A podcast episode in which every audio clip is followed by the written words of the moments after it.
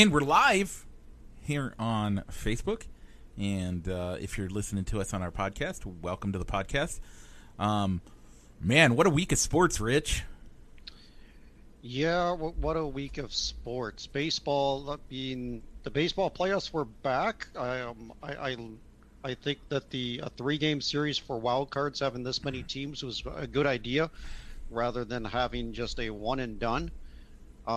But as a Cubs fan, it was kind of a disappointing week. Yep. But more on that later. Yeah. So headlines this week, NFL and COVID. The bubble starts to pop.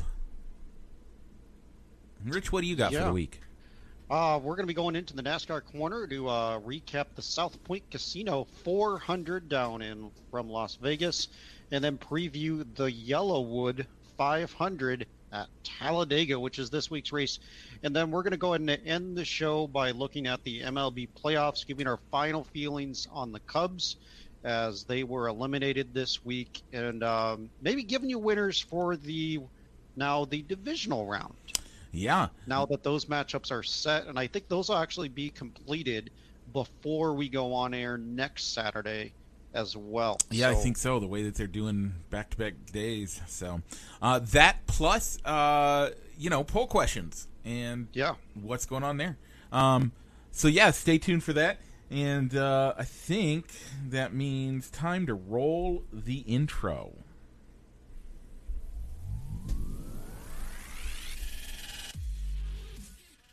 Broadcasting live from somewhere in Iowa, this is Balls and Sticks, the podcast, with your hosts, Mike and Rich.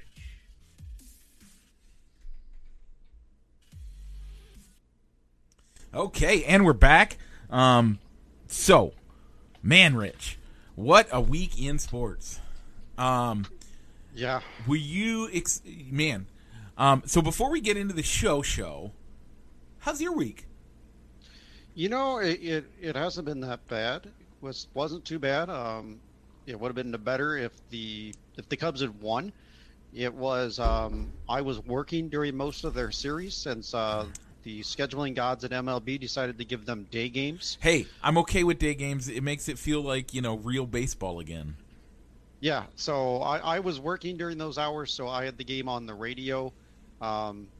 Loud enough that I could hear it, but not loud enough that it would come across in any of my phone calls that I take as a customer service representative for the company. And then after my shift ended, I went down and watched it on ABC. So it was nice that the ESPN family of networks also included ABC as well. So it was nice to see that on broadcast television, not stuck on one of the ESPN cable channels.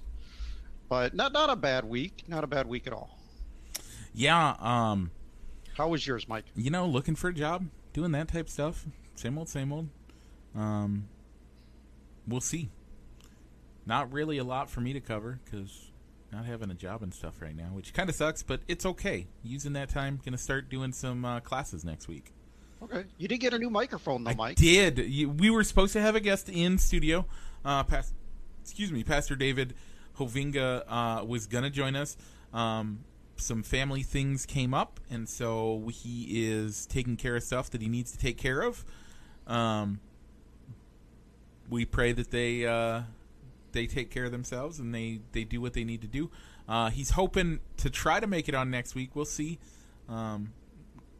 He wants to do a preview of Big Ten football because that starts next week or in 2 weeks, so maybe we'll have to look into that. That's not a bad idea. A lot of our viewership would enjoy some Big Ten talk as well, as we get into that part of the season.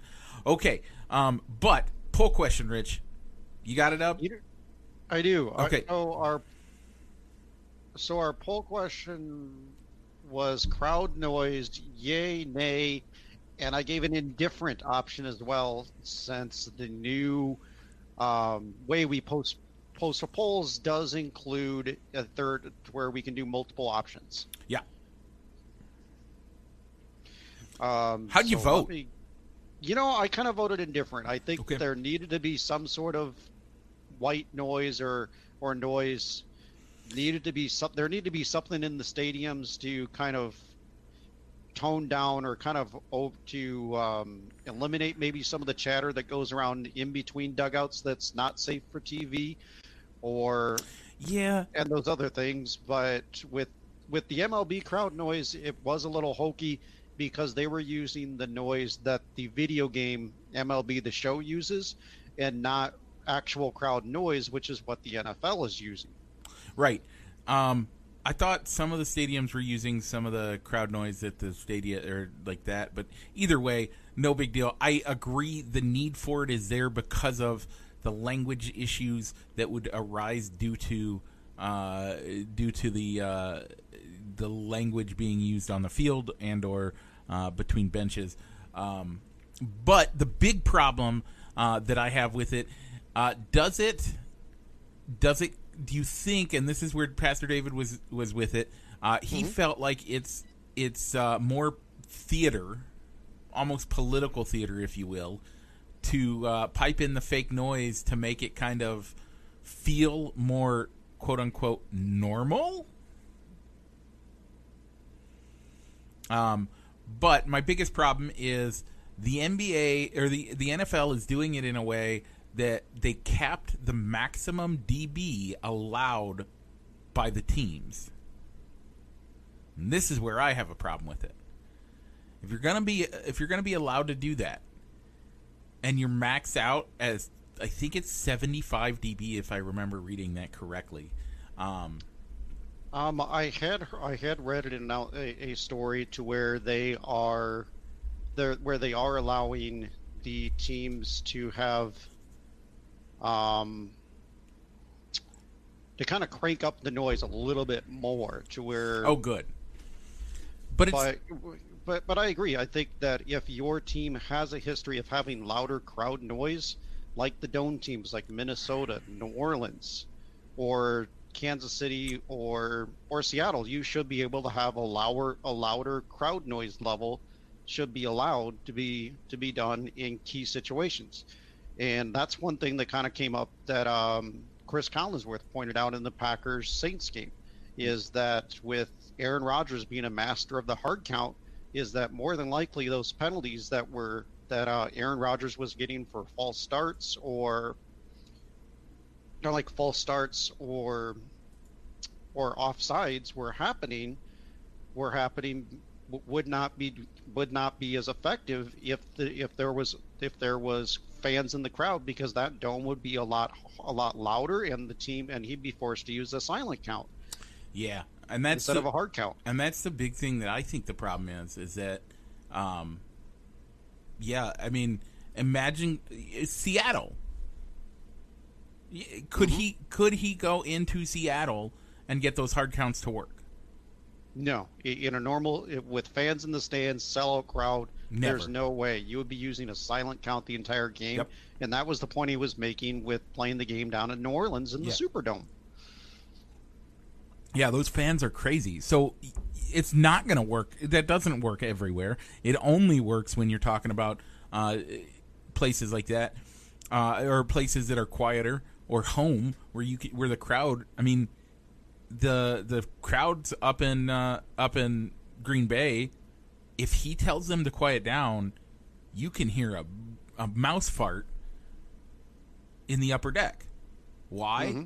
Because they love their team more. I mean, I would say Green Bay fans are more passionate than most fans out there. Yes, we have the Bear fanatics and all that stuff, but the Green Bay fans are nuts. And as such, they have a tendency to be a little bit more passionate and listen, and they get quiet when the time comes. Yeah. So how'd the poll question do, though? I voted no. I don't like it. I personally would prefer to hear the banter back and forth between the two, but that's just me. Yeah. Indifferent had 5 votes, which is where I went. Nay or no had 3 votes, and we kind of got 3 votes for yay. Two came in as comments from an old friend in the military, Dwayne Redding, and my Uncle Bill, along with my dad, who voted on the poll, said yay. Okay. Well, we did have a comment, so we have a shout-out to give on this week's poll question to our old friend from Passion Church, Bernie Calkins. Yeah. Who said, as I have a basic MLB subscription and not MLB.tv, since I'm basically just listening to the game, I can almost forget that there's no one in the stands. But when I watch the video clips of the players and the game highlights and hear the crowd when the place is empty, it just sounds kind of hokey. Yeah.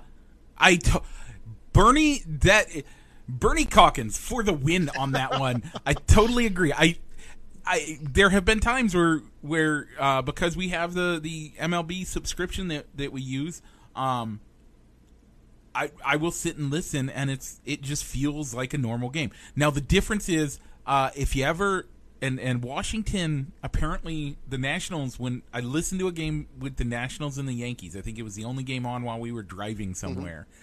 And I just wanted to, it was opening weekend of baseball, and I just wanted to listen to baseball.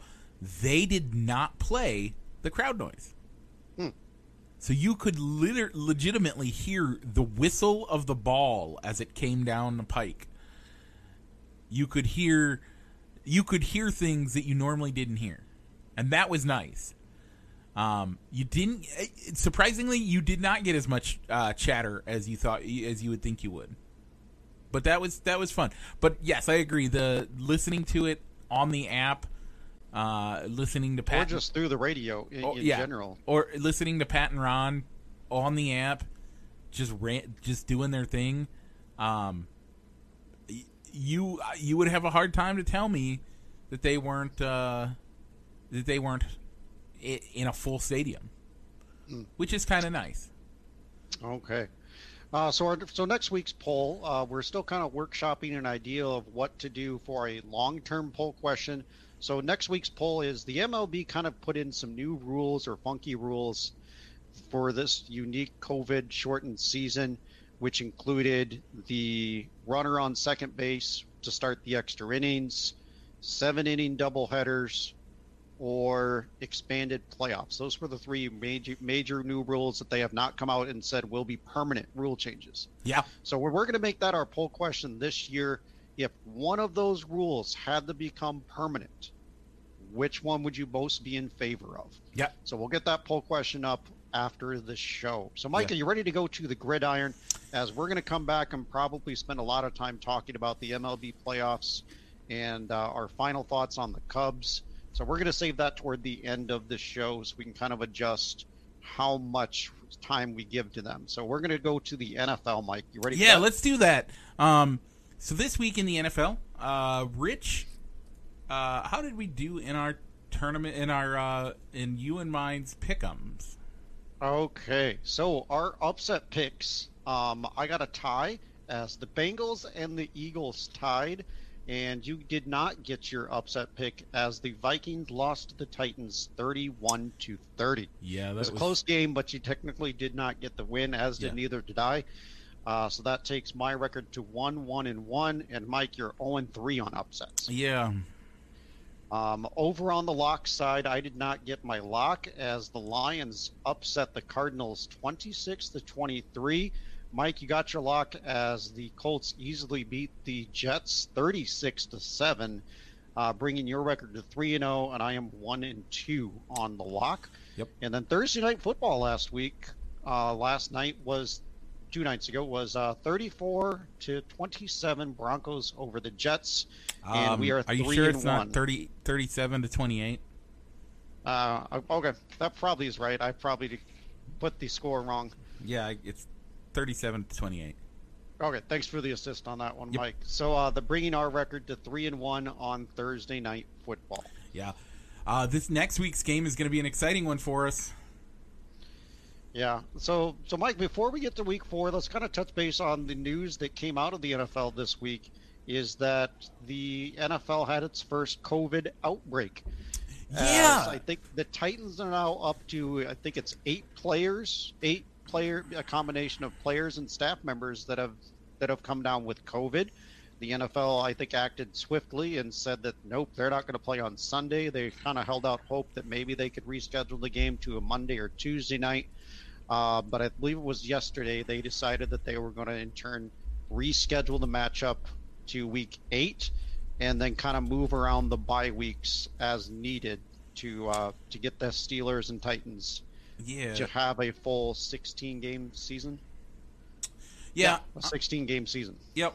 And the Vikings, who played them Sunday, also came in, and they were gonna. They had suspended operations. They've had 0 positive tests, and as of yesterday, the NFL said that they are allowed to play.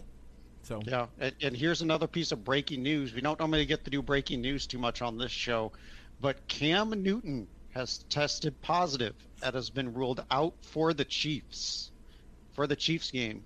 The Chiefs-Patriots marquee matchup this week. Wow. That is big breaking news. Man, so that's a lot to unpack and lots to deal with. So was it the right thing to do? Did the NFL do the right thing? Yes. In saying that canceling the game, move it to a bye week. That's what the bye weeks are for. Yep. But wasn't it, 2 years ago, there was the issues with the hurricane in Week 1, which caused the Dolphins' Week 1 game to be canceled. So what they did is they had to play 16 straight weeks, as Week 1 was their bye week. Yeah. And that also affected, I think, the other team involved in that matchup as well. So it's not unusual for the NFL to use the bye week to their advantage and kind of move that around. It hurts me for fantasy football, as I know in one league that we're playing in together, Mike, I have both Derrick Henry and James Conner. Yep. So that's going to hurt me this week, but I think in the long run I'll benefit, as I don't have to. Now I won't be in as much of a pinch in Weeks 7 and 8 when those teams were originally supposed to have buys. Yeah, it's going to be interesting. So first things first, I thought they had moved to they had gotten instant read, 5-minute tests for all of their stadiums. They had, but they said in an agreement with the Players Association, they do not test on game day. That is a terrible policy. That's what I thought. NFL, you done screwed up.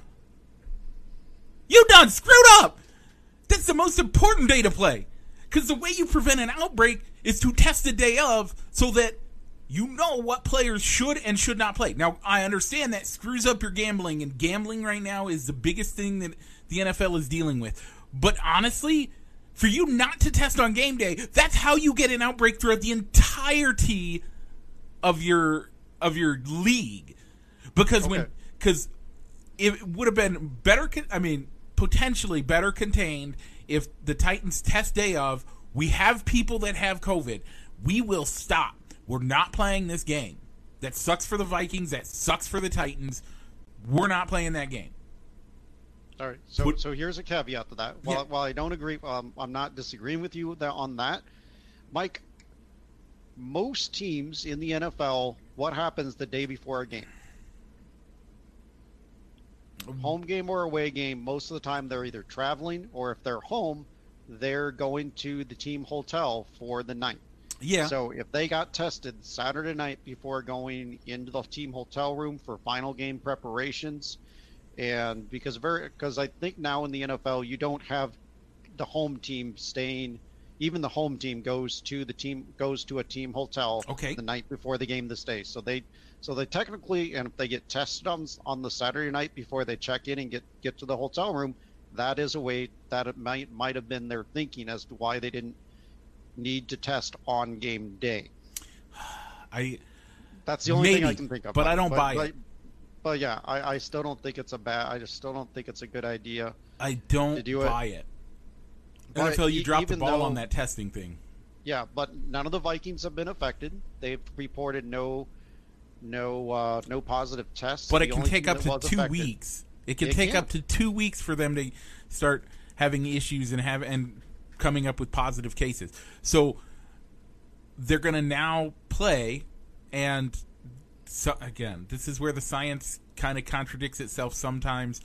We've been told at one point in time that someone who has the virus in them but isn't showing symptoms doesn't transmit. We've been told that sometimes they can transmit, so we're not sure on that. Theoretically, they shouldn't be transmitting it. They should be okay. Mm-hmm. But if they are transmitting it, now this week when they play the Texans, now we're going to infect the Texans? In theory, it could. And then it could happen.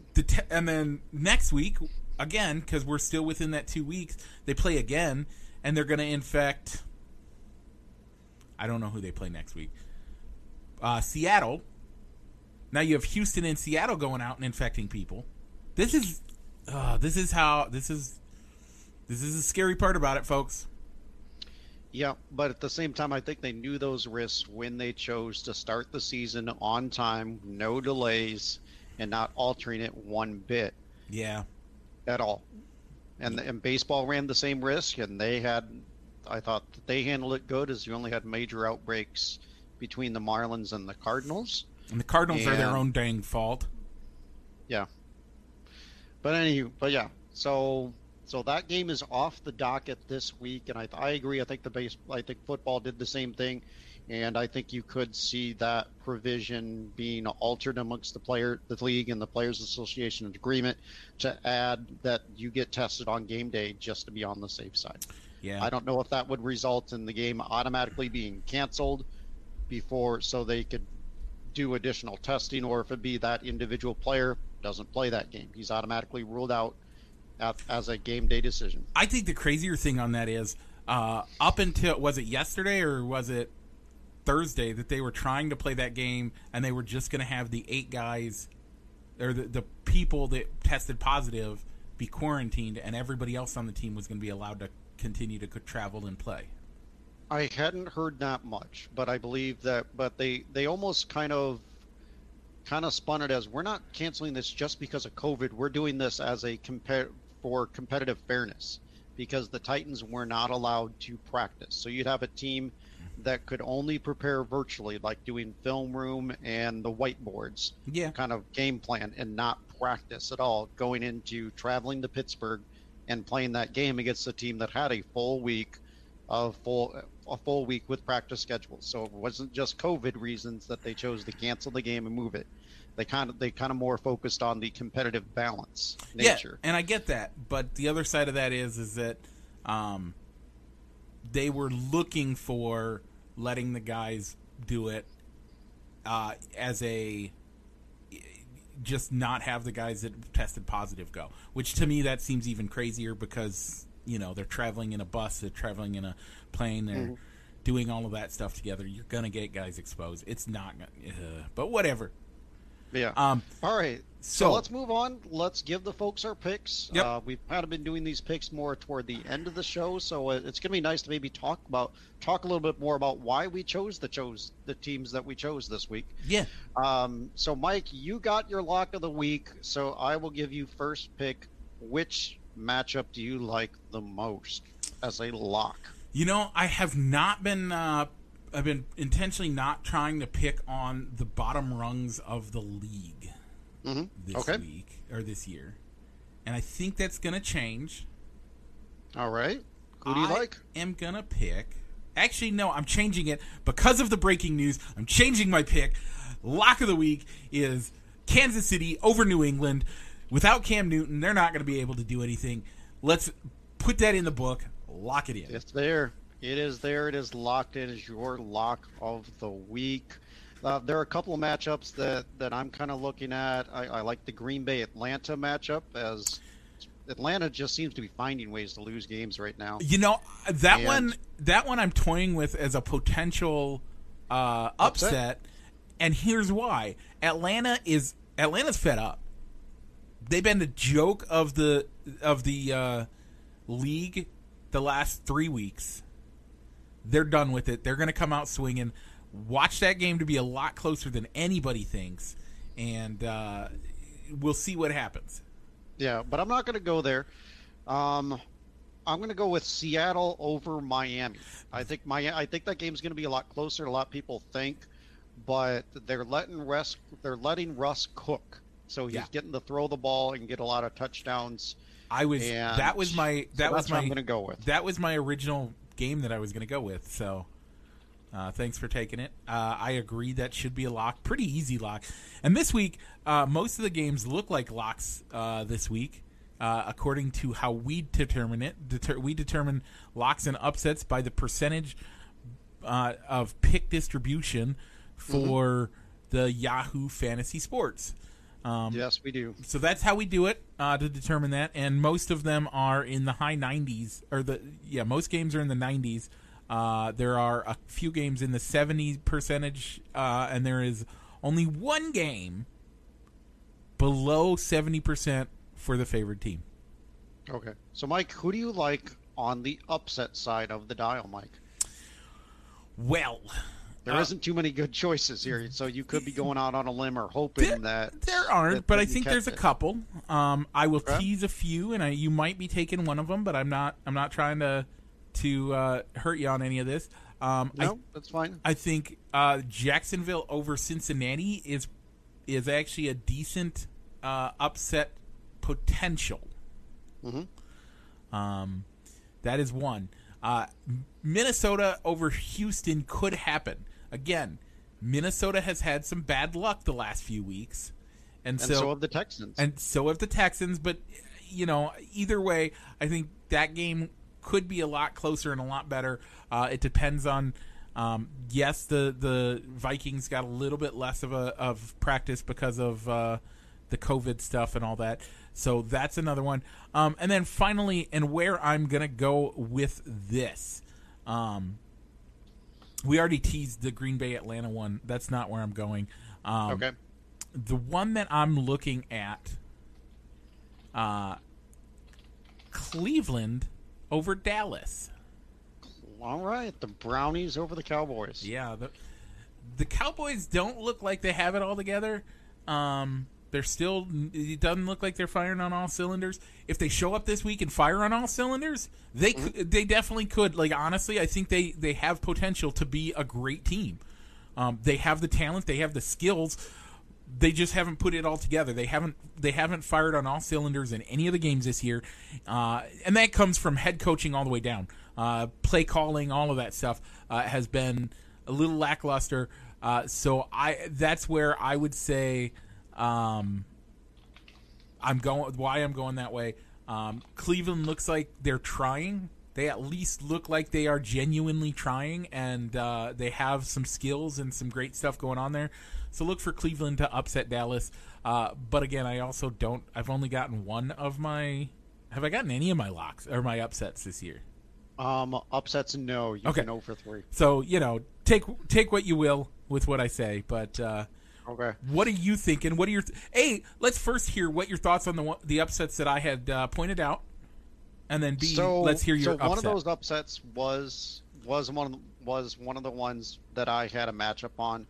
I think Dallas has too much going on the offensive side, where if that turns into a shootout, I don't know if the Browns offense can keep up. However, if they can keep it close to where Cleveland can stay within their game plan of handing the ball off to Chubb and Hunt and keep the game close and kind of make it a possession game, that the Browns have a chance. Yeah. So I would not have picked that as an upset. That was not the one on my radar. The ones that I was looking at were the Vikings, Texans, Jags, Bengals, and... maybe Eagles over the 49ers. Ooh. 49ers are dealing with a lot of injuries right now, but they are getting George Kittle back. Yep. And who knows, the Falcons could finally find a way to win, but with the game being in Green Bay, they are kind of winning. They almost have to win to keep their coach in San Francisco employed. The Eagles-Niners game is in San Francisco, but the Falcons-Packers game is in Green Bay. Yeah. But I'm going to go with a safer pick, and I'm going to go Jaguars over the Bengals. Yep. The Jaguars like to run the ball. Their young, undrafted running back, Joe Robinson, has been playing really well, and that Bengals run defense is kind of like a turnstile. So if Robinson has a good game, and I think the Jaguars have their top wideout and DJ Chirk back, I think that offense is going to look a lot better than what they did against Miami. So I'm going to go Jacksonville over Cincy. Okay, real quick, as we're looking at this, how do you feel about the Bears being favored at home against Indianapolis? Well, that was the other upset that I'm picking the Colts in that game. Yeah, because I like the Colts defense a little bit more, and I'm still not sold on the offense as a whole. They had a great comeback against Atlanta once they put Foles into the game, and I honestly could see that game going either way. Yeah. Yeah, no, I totally agree. We know that Nick Foles is coming out. Okay, we didn't actually talk about that. We were supposed to talk about that with Week 3 stuff. How do you feel about that game in general, and then the decision to move Nick Foles out instead of Mitch Trubisky. Trubisky. It needed to be done. Yeah. You needed, obviously it wasn't getting done, and it kind of plays into my thoughts that Matt Nagy's probably going to go with the hot hand over the entire year. Yep. So it wouldn't surprise him one bit that if the offense starts to struggle with Foles in his quarterback, it wouldn't surprise him one bit if he tells Trubisky to go out there and see if that provides a spark and the offense performs better. And then Trubisky is starting for a couple of weeks. Yeah. Yeah. I agree. Here's what I'm hoping. I mean, Mitch did not get the development time that he should have. He was not NFL ready when he was drafted. He needed at least 2 to 3 years worth of development. I thought, and I'm pretty sure if you go back and listen to our older shows, I will have said that multiple times. Mm-hmm. And then they bring him out, and again, he performs in the way that we expect, like that I expected him to. Yes, he has flashes of greatness, but he still needs to work on reading the defense better. He needs to work on getting used to the NFL pace, and he needs to work on just in general what the season holds. I mean, what it means to be an actual NFL caliber quarterback. Hopefully, being pulled back, he can take some time to kind of figure out what he needs in life, whether or not figure out how to be that NFL quarterback, and see where that takes him. I think that could be a good thing for him, but I also know that Nick Foles has the ability and has in the past taken a team on and kind of run it and just take it over and bend the guy. And so Nick Foles could bring us to the Super Bowl. Like he has the potential to be a championship team quarterback. So I don't know. It's a little weird, but those are my 2 cents on it. Yeah, I'm still in wait and see mode with the Bears. I'm surprised that they're what, 3-0? Yeah. Yeah, I'm surprised that they're 3-0. So I'm happy for them, and but I'm still in wait and see mode with that team. I don't know, but I'm glad that they are at least are in a position to where they could fight for a division title this year. Yeah. I'm not ready to say that Foles as the quarterback, he can lead them to the Super Bowl. For me, that's like a could in like bold print and like 3 times bigger than the regular text of your sentence. Right. Could. Okay. You're right. You're right. The could is he has the potential. I'm not saying he's going to. Honestly, I really don't think he's going to. But he has the skill and the potential to. That's what I'm saying. Okay. So, Mike, talking about speaking of the Bears, you finally get a good Thursday night football matchup. Is it that good? Is it really that good? The team-wise, it's good. I mean, the end result could be that it's a blowout. Oh yeah, but at least it's by 2 teams that you want to watch. Yes, it is 2 teams that are nationally followed, or at least this year, Tampa Bay is nationally followed because of Tampa Bay and all of that going on. So yes, okay. So your Thursday night matchup this week is Tampa Bay going into Soldier Field. Yep. And right now, the percentage points are 76% for the Bucks, 23% for the Bears. Who do you like Thursday night football? I'm kind of still in a spot where I'm trying to figure out where I'm actually going to go with this. I think it's a better fit for. I think Chicago has a really good chance. It really depends on how they do this week. Like, let's be honest with ourselves. If they can pull it off this week and do what they are good at, they could win next week. All right. So I'll give you a little bit more time to think on this one, Mike, but I'm going to go with the easy answer, and I'm going to take the Bucks. Yeah. When I filled out this pick'em, because I at the very before week one, I went through every single week and picked the winners. The Bucks were the team that I picked to win this matchup all the way back in week one, and I just don't see a reason why to change that pick over to the Bears. Yeah. In all honesty, I gotta say. If I put on my analyst hat, I'm gonna say Tampa Bay is gonna win. Uh-huh. But I will say Tampa Bay wins. Yes, that's what I'm officially gonna say. I'm picking Tom Brady and the Bucks because they are that good. Okay. But. Do not be surprised. Do not sleep on the Bears in this game. Okay. So your official pick is the Bucks, but you're not going to be surprised if the Bears pull an upset or at least make it a close game. My official pick today is the Bucks. Here's why I say that, because I still don't know what a full game of Nick Foles looks like, and that could change how I feel about the Bears coming next week. But in the book, you are putting down Tampa Bay. Okay, and that is your official pick. That's my official pick. You always reserve the right to change your pick on the pick'em on the night of the game. But officially, for our standings purposes for the show, the Bucks are the pick, and you are locked in. Okay, I'm okay with that. Okay. So David Hovinga. The guy, he was supposed to be here. He asked if we talked about crowd noise. Yes, we have, Pastor David. No, Tom Brady is not the GOAT. We know this to be non-factual. This is an 100% opinion-based, and if we go factually, the GOAT is Joe Montana. You don't have a microphone in front of you. You couldn't make it today, so you don't get to have a rebuttal to that. Rich, if you choose to make a rebuttal against Joe Montana, you can be wrong too.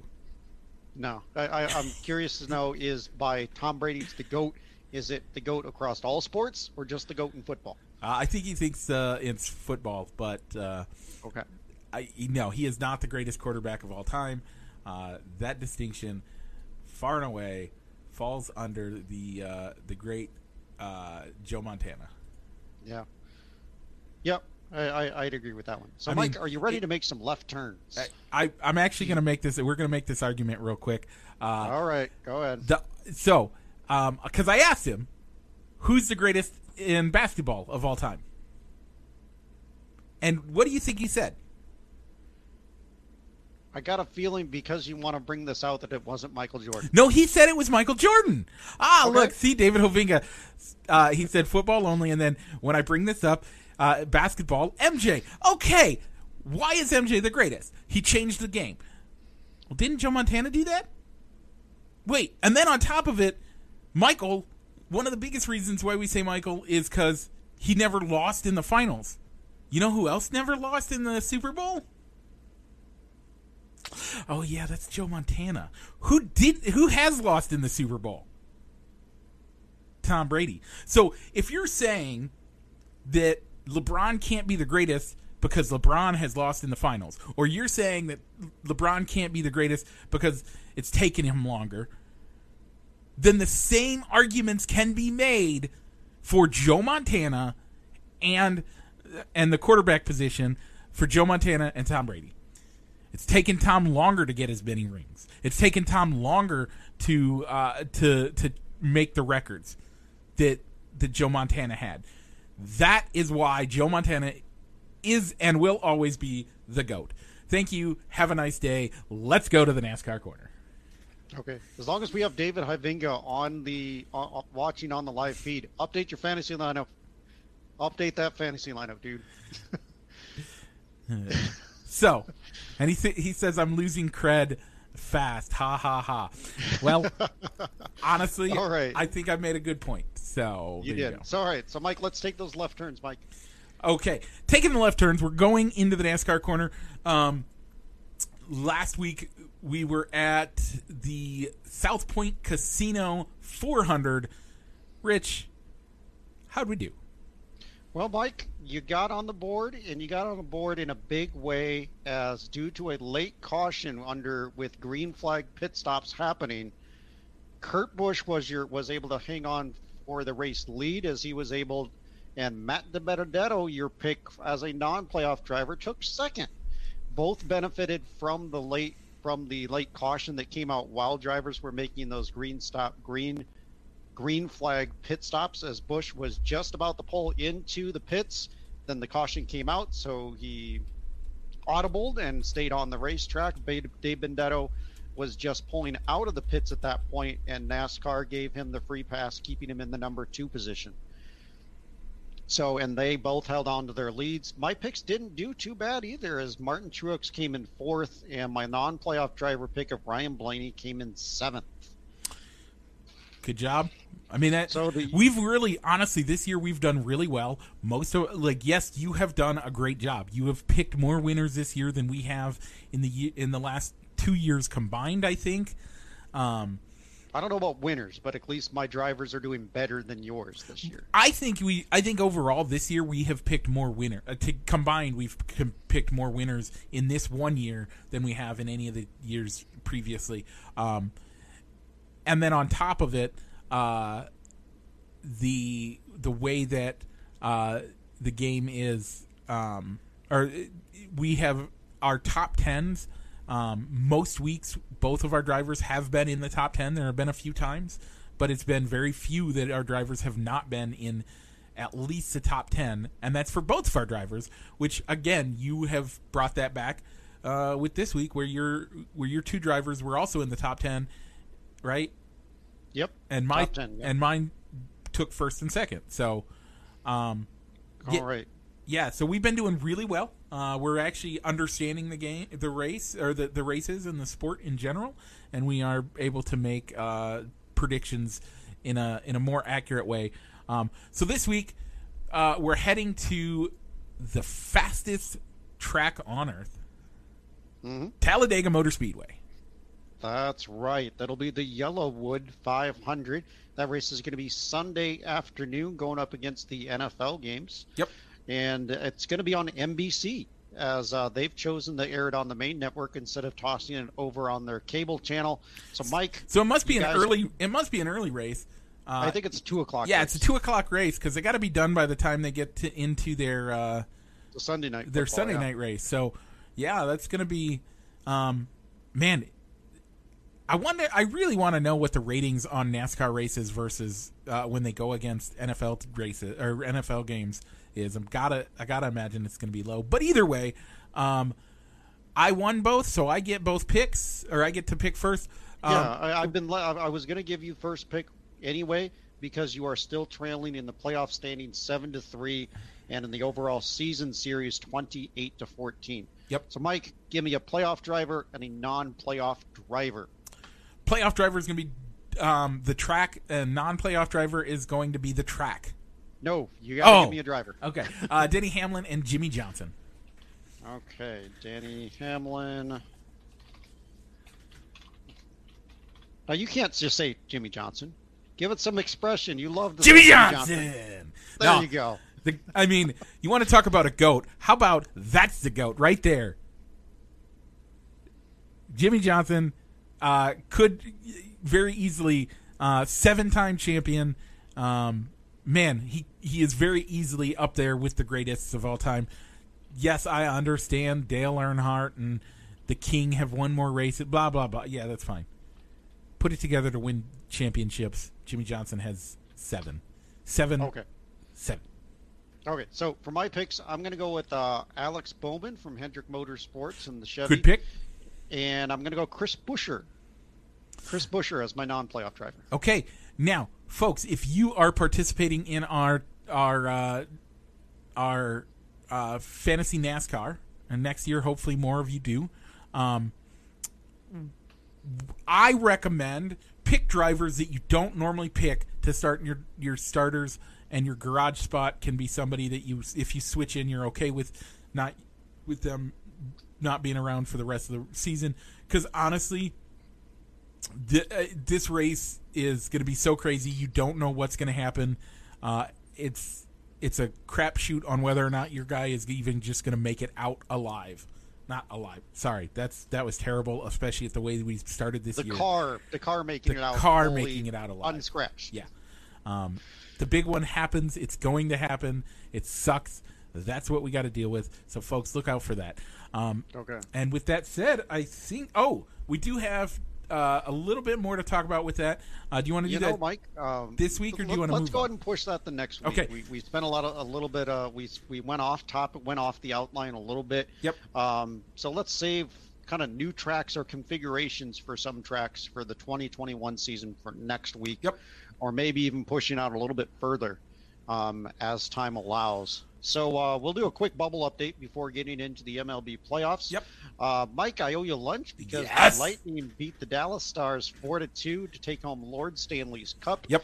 And they had a kind of a non-traditional playoff parade in Tampa, as they had a boat parade out in the Tampa St. Pete area. So the next question is, do the Rays, which honestly I really do think the Rays are going to win. I know that I picked Cleveland, and they're already out to win the World Series. Mm-hmm. That was just me having fun and making random crazy predictions. But when the Rays actually win the World Series, are they going to have another boat parade? I love that idea. Yeah. So we'll see. And the Miami Heat are losing 2-0 against the Lakers. As the Lakers won Game 1, 116-98, and Game 2, 124-114. You're going to owe me two lunches here soon. I might. Or it could be I'm buying lunch for both you and Danielle when you come into town. Yeah, that might happen. So LeBron seems to be playing with the attitude of, all right, it's time to get out of town. I want this series over, and it's time to get out of town and go home. So we'll see. If the series goes as it is now, it looks like we could be talking which team won the NBA Finals, and is it a legitimate title for LeBron to kind of put another tick in the folder of being the greatest of all time? Yeah. Because of how well his team performed given the situation. Yep. But more on that next week. So MLB playoffs. So let's give you the results of what happened before we go and talk about the Chicago Cubs and probably our predictions for the division series. So the Rays beat the Toronto Buffalo Blue Jays 2-0. The Yankees swept the Indians 2-0, extending their playoff misery to continue not having won a World Series since 1941. Houston, the Cheaters, came out and beat the Minnesota Twins, extending their playoff losing streak to 18 games, and the A's beat the White Sox 2-1 to move on to their game. Just a quick sidebar. Okay. Real quick. We'll make it real quick because we only have about 10 minutes left of the show anyway. If you're a Twins fan, how do you feel about the fact that your team has lost? It's not just series. You have not won a playoff game in 19 games. Yeah. That's a tough one. Because before it was, all right, it was just the Yankees had their number. Yeah. They didn't have to face the Yankees this year. Yeah. And they still couldn't pull it off. And it wasn't a one-and-done playoff series either. This one, they had 3 games. They just had to win 2. And they couldn't get it done. Over on the National League side of the bracket. The Dodgers swept the Brewers as expected, and the Padres came from behind, I think, in both of their wins to beat the St. Louis Cardinals 2-1, The Braves swept the Reds. The Reds had good pitching, which I thought would get them the victories, but the bats didn't show up, and once they got into the bullpen, that's where the Braves prevailed. So you were right in that one, Mike. I'll give you your due. And the Cubs lost to Miami. We kind of hinted at it that Miami was maybe a team we wouldn't want to face, and we were right. The young pitchers showed up, and not being much game tape on them, they and the Cubs bat, they kept the Cubs offense in check and came up with timely hitting since David Ross left his starters in the game to start the seventh inning, third time through the order. Yep. So, Mike, before we talk about the Chicago Cubs, let's give some predictions for the second round of the playoffs. Who do you like? Rays, Yankees. Rays. Yeah, I agree. I think that series, the Rays were my pick to win the World Series, so I'm not going to have them lose to the Yankees. I mean, they were my preseason pick to win the World Series. No, you had the Dodgers were the Dodgers right. were actually both of our preseason predictions. Yeah, that's right. But we kind of changed. Yep. Well, yeah, I think going to be the better matchup. But who do you like, Houston and Oakland? Down in the series in San Diego, I think it is. San Diego or Los Angeles. I don't remember which one they get. Man, honestly, I don't. That's a really tough matchup. I'm gonna. Just because I can't pick Houston. I just can't do it. So I got to pick Oakland. I like Oakland too. I think they got a better pitching staff, and they've got a little bit more experience on that side as well. Dodgers, Padres, Mike. Dodgers. I agree. I'd maybe pick the Padres a little bit more to take that series a full 5 games if they had Clevinger.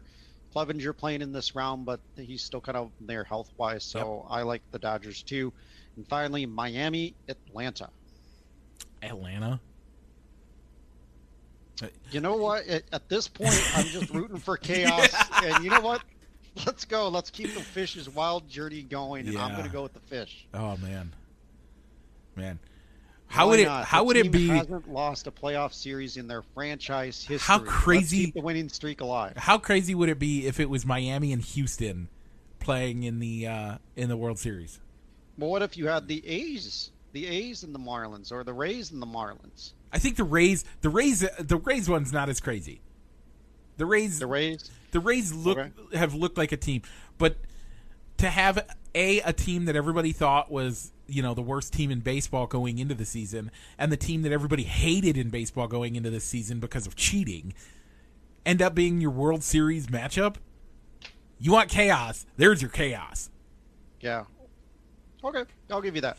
All right. So, Mike, we'll end the show with the Chicago Cubs. Yeah. So, man. So what are your thoughts? I thought. Okay. My initial reactions on it was I'm giving you center point. I'm actually taking myself off the screen. Okay. You are. I don't know if you need to do with that part, but okay. You have the time. I yield you, let's say, a couple of minutes at least to give us your overall opinion of the season. You know, the team, I think, did a little bit better than I thought they would. It was but going into this playoff series, they had everything lined up correctly. You had Hendricks and Darvish lined up to go games 1 and 2. In those games, they still pitched great games up until the seventh inning. So I'm not sure, but overall, the hitters did not show up, and they did not come through with runs, as the Cubs scored 1 run this entire series. I would never have thought that was going to be how the season was going to end. But you got to give the Marlins credit as well, as they came through with the timely hits. The Cubs did not. So it is what it is. The season's over. I'm just struggling with who to fault for this one. Is it on Ross, who, depending on his starting pitchers too much to maybe go a complete game, or at least go through the seventh inning before going to his bullpen? Is it the management, who didn't really put together a good bullpen that their manager could trust going to when the starting pitcher was starting to lose control or run out of gas? Or is it the offense for not coming through in the clutch and not put runs on the board? Combination of all the three, I think. But overall, this is the offseason that where I think the front office is going to have to make some tough decisions. Which guys do you extend? Chris Bryant, Anthony Rizzo, Javi Baez, Wilson Contreras. Do you give up on Kyle Schwarber being an everyday left fielder and maybe trade him to a team where he can be a full-time DH if that is not fully implemented in the National League? Yeah. And then do you bring back – you're going to have some holes to fill in the starting rotation as Lester and Quintana are free agents. Would you try and bring them back on a pay cut? And if you bring back John Lester, are you paying for future John Lester, who his career has declined with age? Yep. As we've seen over the past 2 years, are you paying for past John Lester because you have that connection with him from taking him from bringing him up as a prospect as a young kid in Boston and then re-signing him and then bringing him into Chicago to anchor your rotation for 3 years when they went to the back-to-back National League Championship Series and winning a World Series in 16. That's going to be the thing. If they bring back John Lester, are they going to overpay for him? Or are they going to work out a contract that's going to work out for both the team and them? Because you know they're going to be stuck with Jason Hayward next year. He's not going to opt out in the current economic climate, and that Kimbrel contract isn't going to go away either. Yeah, so it's going to be a tough. It's going to be a tough off season. I think you are going to see changes. At this point, you just got to hope that the front office makes the right decisions on which guys they're going to keep and build around for the future and which guys they're going to shop and try and get a good return that can help the club both now and going forward in future seasons. Okay, you took about 5 minutes there. Sorry. No big deal. You got a lot of great points out there. Here's what I'm going to say. The season, we came in expecting to struggle to even make the playoffs on the regular, if we were having a regular season. Coming into the 2020 season, when we changed everything and figured out that we were changing how baseball looked, we realized they're probably going to make it in because they have a better shot. They surprised the hey, howdy, hey out of us when they chose to play enough to make it into or to win the division. These are things that we did not expect. We have to appreciate that. If you're a Cubs fan and you don't understand and you don't appreciate how much they were able to overcome expectations this year, you need to look at what the preseason, and I'm talking way back before the COVID break happened, look at the initial reactions and what people were saying about the team. We had a brand new manager who honestly does not have the experience to really, I mean, he has the experience in baseball to lead a team, but he does not have the experience managing an actual team and doing it with guys that were his contemporaries, guys that he played with just a few years ago, which changes how you look at the world. All of that wrapped up into what they did. I am shockingly surprised at how well they did. Their playoffs, they didn't show up. The last week and a half, 2 weeks, they didn't show up. Overall, they did much better than I thought they were going to do. Now, we're looking to the offseason. What in the offseason do we expect? Well, somebody grab a grenade and blow this thing up. Will we see Chris Bryant back? No. I do not expect Chris Bryant to be back for the season next year. 1. 2. John Lester. I expect him to retire. He is at the point where it's time that if him retiring would not be a surprise. Him retiring would not be anything out of the ordinary, and it would be something that if he did, it would actually honestly be a good time for him to do it. Quintana. I think it's time that he ends up going somewhere else. We are not going to see him coming back next season either. That free agency is too far gone, and we're not going to get him back. So now, we have some holes in starting pitching. Can we assume that Yu Darvish and Cousin Kyle are going to show up next year like they have the last 2 years? Cousin Kyle, I have trust in because he has consistently been in the top. Honestly, and people are going to make this, or you might shake your head at this, but since 2016, he has been at least #1 or #2 for most of the year. He has consistently been a good starting pitcher since the beginning. We cannot take that away from him. That is why he is going to continue to show up and he's going to be someone we can trust. Yu Darvish. He has some history of being great. And then he has history like he did mid-season and early season last year, where you kind of wish you had somebody else out there. So now we're saying we have to do that. We also have a bunch of guys that contracts have one or maybe contracts have 1 year yet left, and or their contracts are already up. What are we going to do there? I think you got to keep Javi Baez, and I think you got to try to keep Wilson Contreras, and that with the core that we have left, I do not see Chris Bryant having a spot. Now we look at Kyle Schwarber. Now this is the big one, folks. This is the one that kind of hurts as a Cubs fan. We saw him come in as a rookie. We saw how great he could be. We saw what he did when he came in the World Series and saved our asses.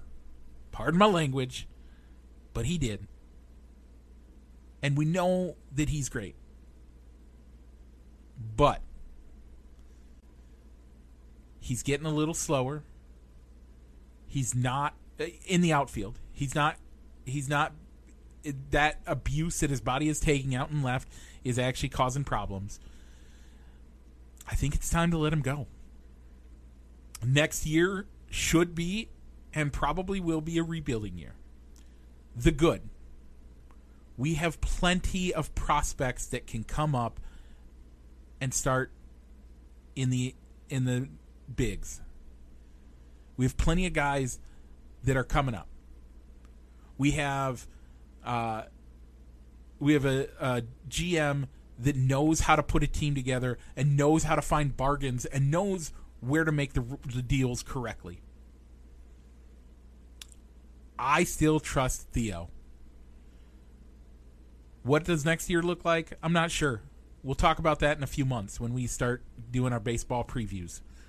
But right now, I want to thank the team for a great job they did, and I want to bring Rich back in. But we're going a little long today. That we knew that was going to happen, especially when the Cubs lost last night. I think we both knew we were going to go long because we were going to have this discussion. So, Rich, what do you think? Anything you want to curtail? Any rebuttals to what I said, or any caveats that you want to add? And then we'll finish out the show. Yeah, I'd agree. I think that I think you gotta. That Chris Bryant won't be back. And if he is back to start the season, I don't think he'll end the season in a Cubs uniform. Yeah. It's just going to come down to if the team going to hold out for an offer that might not be there to where they're stuck trading him at the trade deadline for the best offer available, or do they get creative and maybe take a lesser package, but at least getting something for him instead of nothing. Yep. I know that it seems like you value Wilson Contreras more than I do, but I think out of those players, if you're going to look to trade a guy so you can get the most out of him, I think out of that group, Wilson Contreras has the best trade value. Yes, I 100% agree. Also because he's one of the few catchers that's good with the bat and the glove. Yes. And you have an in-house replacement that can step in and either be a bridge or a long-term replacement in Miguel Amaya being down in the minors and Victor Carantini, who was a part-time starter, or kind of almost a full-time starter this year between getting at bats as a DH and catching. That is a couple times a week. I still... Are those two? It is, if you put those two as a two-headed monster to get you through a full season as catcher, are both of those two guys good as Wilson Contreras? No, but the return that you could get in return for Wilson Contreras could be worth going down that road. It depends on what the offers that come in are. Exactly, and yeah. That's, you can say the same thing for Bryant. You could say the same thing for Schwarber. Brian, I don't know. It depends on what the offer is. Brian, I think we either trade him I think we're going to see him traded, yeah. Brian has enough. Just whether it's going to be in season or this offseason. Yeah. I think he's not going to finish the year. He won't finish 2021 in a Cubs uniform. Pitching Baez, staff, like, and this is the cry of pitching staff, yeah. The cry of Cubs staff. Fans for 100 years was we need the pitching staff. We need the pitching staff. We got a great pitching staff one year. We used it to get us through the World Series and win it. Now it's time to start looking for a new pitching staff again. And that's it's always the cry in baseball. Who do you have it? And it's not normally about your one and two guys. It's normally about your third guy or your fourth guy. But this year we're losing a number two. Yeah, you are. You're using John Lester, who's a lot of times been viewed as an ace, but over the past 2 years, he's kind of more performed as a number two guy, and This year kind of as a number three guy. Yeah. And if they re-sign him, which I hope that they do, I hope they pay for future John Lester and not past John Lester. Yeah. You can't reward a guy. You can't overpay a guy for past performance if you're not going to get that type of performance in him going forward in those later years. Theo knows that, though. Theo's good. Yeah. That one thing that I will say, Theo knows when to pay a guy and when not to pay a guy for the most part. I think he screwed up on that Jason Hayward deal. We'll leave that one alone.